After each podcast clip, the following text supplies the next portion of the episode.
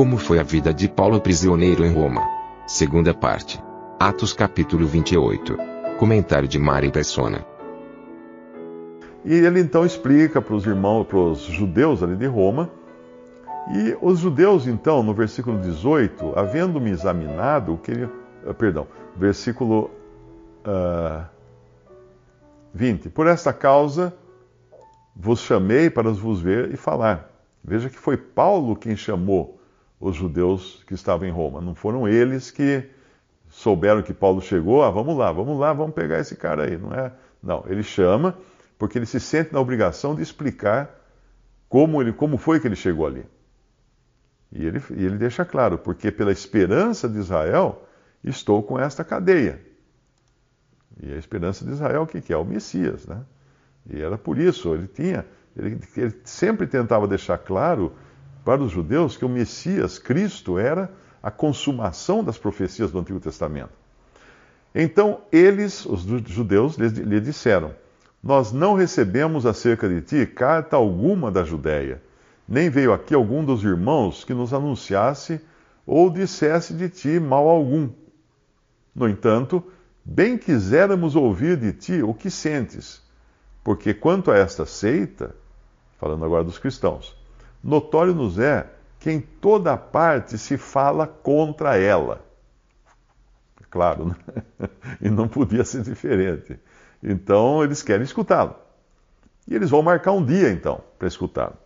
Uh, teve uma pessoa que fez um vídeo uh, me criticando em algumas coisas, alguns pontos, mas principalmente criticando o dispensacionalismo, criticando Darby, e pega pesado com Darby, né? Fala que Darby é o, Darby é o o autor das muitas divisões que aconteceram, porque ele lá uh, em, entre os irmãos de, de, Plymouth, ele, ou de Bethesda, né, ele não quis acordo, ele logo dividiu, porque lá tinha um Newton, que era um ex-pastor, e ele logo dividiu desses, que esse ex-pastor, quem era esse Newton? Esse Newton estava pregando que Cristo poderia pecar e que Cristo uh, morreria de velho se ele não fosse morrer, morto na cruz.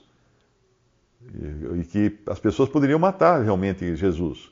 Mas nós lemos pela palavra de Deus que, primeiro, que Cristo, o Senhor nunca poderia pecar, era impecável. Não tinha pecado, não poderia pecar, seria impossível ele pecar, porque era Deus, Deus e homem. Como é que, como é que você faz? Se, se o próprio Deus pecar, não sobra ninguém para salvar o próprio Deus, né? Eh, mas ele não podia pecar, não, não tinha condições. E mesmo na sua humanidade, ela era perfeita. Ele, ele não morreria. Repare que a lei dizia que aquele que guardasse a lei viveria por ela. Tanto é que a lei dava vida perpétua para quem não, não pecasse. Uma pessoa que não pecasse na lei, ela não morreria, não morreria. Mas como todos são pecadores, todos morrem. E o Senhor Jesus? Ele não morreria mesmo. Mas aí ele deixa claro no Evangelho de João: uh, meu Pai que uh, me deu a vida, né? Ninguém, ninguém pode tirar a vida de mim. Ninguém pode me tirar a vida. Eu dou a minha vida. Eu entrego a minha vida. Recebi esse poder de meu Pai de entregar e voltar a tomá-la. Ou seja, ele podia entregar sua vida para morrer e ressuscitar por si mesmo. Mas ele não ressuscita por si mesmo.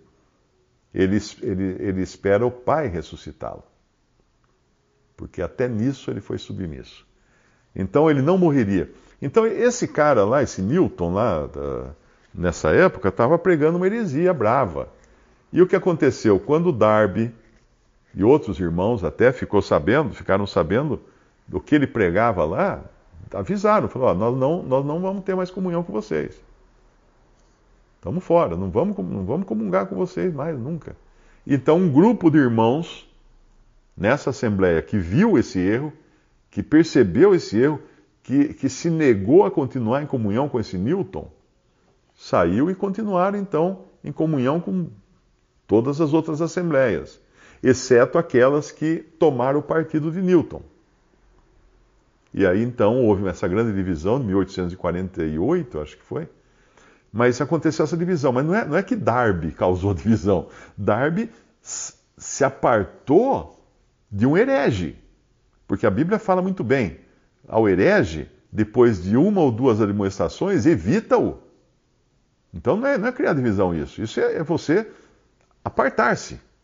Como fala em, em 2 Timóteo 2, aparte-se da iniquidade todo aquele que confessa o nome do Senhor. Então é, é obrigação do cristão se apartar da iniquidade. Ah, mas ele causou divisão. Não é divisão, é separação.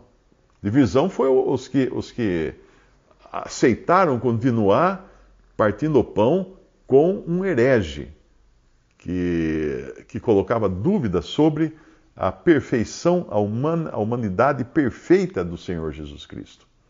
Então, esse, esse cara falou um monte lá, contra Darby e tudo mais, mas uma coisa é certa, eu, eu vejo que toda, todas as críticas pegaram o Darby, mas podiam ter pego outro dos irmãos do século XIX, né? mas todas as críticas sempre uh, colocam ele como líder, né? Ah, ele, é o, ele era o líder dos irmãos. É aquela velha tática da, da, de, de, Karl Marx, né? ou do Gramsci. Uh, diga que o outro faz aquilo que você faz. Acuse o outro de fazer aquilo, aquilo que você faz. Então você muda o foco no outro, né? Então, quando acusavam que ele era um líder, quem fazia isso? Quem fazia essas acusações? Os líderes das religiões. Então, o problema deles com o Darby não era por causa do arrebatamento, dispensacionalismo, não era nada disso. Era um problema de receita. Porque no momento que o Darby e os outros irmãos começaram a ensinar que não tem um clero na igreja, os clérigos já fizeram as contas e pensaram, ó, vai cair a nossa arrecadação aí com esse negócio, essa história de não ter clérigo. Mas se a gente falar mal disso, vai ficar muito evidente. Então vamos falar mal do, do, do dispensacionalismo, vamos falar que Darby era maçom. Isso, falavam que o Darby era maçom, só porque num dos exemplos que ele dava, para explicar o que era o corpo de Cristo, ele usou o exemplo da maçonaria, que é uma corporação. É um corpo só de pessoas com as mesmas intenções, bababá, bababá, mas ele usou exemplo. É que nem se, eh, ele podia ter usado o exemplo de uma colmeia. E aí eles iam acusá-lo de que ele era uma abelha. Seria mais ou menos assim. Ele usou o exemplo da maçonaria para mostrar uma, uma corporação unida, com os mesmos propósitos e tudo mais. Mas usar o exemplo não significa que ele fazia parte da maçonaria, porque ele era contrário, totalmente, né? a sua própria doutrina já, já deixa claro que não tinha nada a ver. E, e ele também não era abelha. Mas, ah, então eles pegam esse ponto, esses pontos outros, tipo assim, eles falam, não, Darby aprendeu a dispensação, aprendeu o arrebatamento com uma jovem chamada Margaret, não sei o quê, que era possessa de demônios.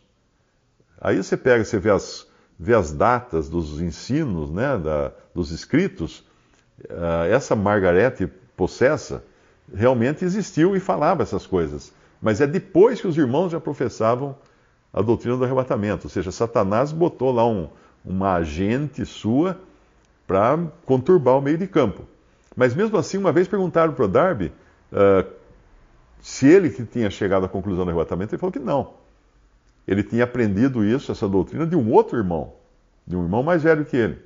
E quando você pesquisa, você descobre que no século XVII, ou XVI ou XVII, já tinha um padre católico que escrevia sobre o arrebatamento, que falava do arrebatamento nos seus textos. Então, toda, todas essas, essas perseguições, essas coisas, sempre tem a sua raiz no clericalismo. Porque o clericalismo é nojento. São homens querendo usurpar os direitos que tinham os sacerdotes do Antigo Testamento para se colocar como sacerdotes de cristãos, como intermediários entre os, entre os cristãos e Deus. E não existe isso. Não existe, porque todo cristão é um sacerdote agora. O sacerdócio santo. O véu foi rasgado, todo, cada cristão tem acesso direto à presença de Deus, uh, graças ao véu rasgado. Não tem mais não precisamos de intermediários. tem um mediador só, que é Jesus Cristo, homem. Há um só mediador, há um só Deus e um só mediador entre Deus e os homens, Jesus Cristo, homem. Então, voltando aqui a Paulo, ele tem que explicar uh, tudo isso para os judeus lá de Roma, e eles comentam que realmente essa seita, né, perigosíssima dos cristãos, uh, em toda parte se fala contra, contra ela. Então, é claro que sempre que você escuta alguém falar mal da verdade, pode ter certeza de que o diabo está por trás disso. Até mesmo entre irmãos, entre cristãos, quando um cristão começa a acusar outro cristão, né, da, uh, com a sua honra ou qualquer coisa assim, lembre-se daquela passagem. Quando Satanás é expulso, em Apocalipse, fala assim: foi expulso aquele que de dia e de noite acusava os vossos irmãos. Porque Satanás faz, está fazendo. Agora, agora mesmo, eu sei onde ele está. Ele está na presença do Senhor me acusando e acusando cada um de vocês aí. Na pres... olha, lá, olha lá o que o Mário fez, está vendo? Olha lá, olha lá o que o Berto fez, olha lá, está vendo? Ah, aquele outro lá, ele fez isso. Ah, ele tem... É isso que Satanás faz. Ele tem um trabalhão, ele trabalha que é uma coisa, né? Mas acusando os irmãos. Então não caberia aos crentes fazer esse trabalho, porque Satanás já faz esse trabalho muito bem feito.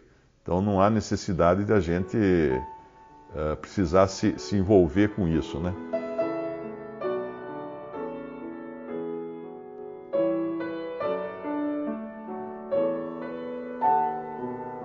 Visite respondi.com.br. Visite também 3minutos.net.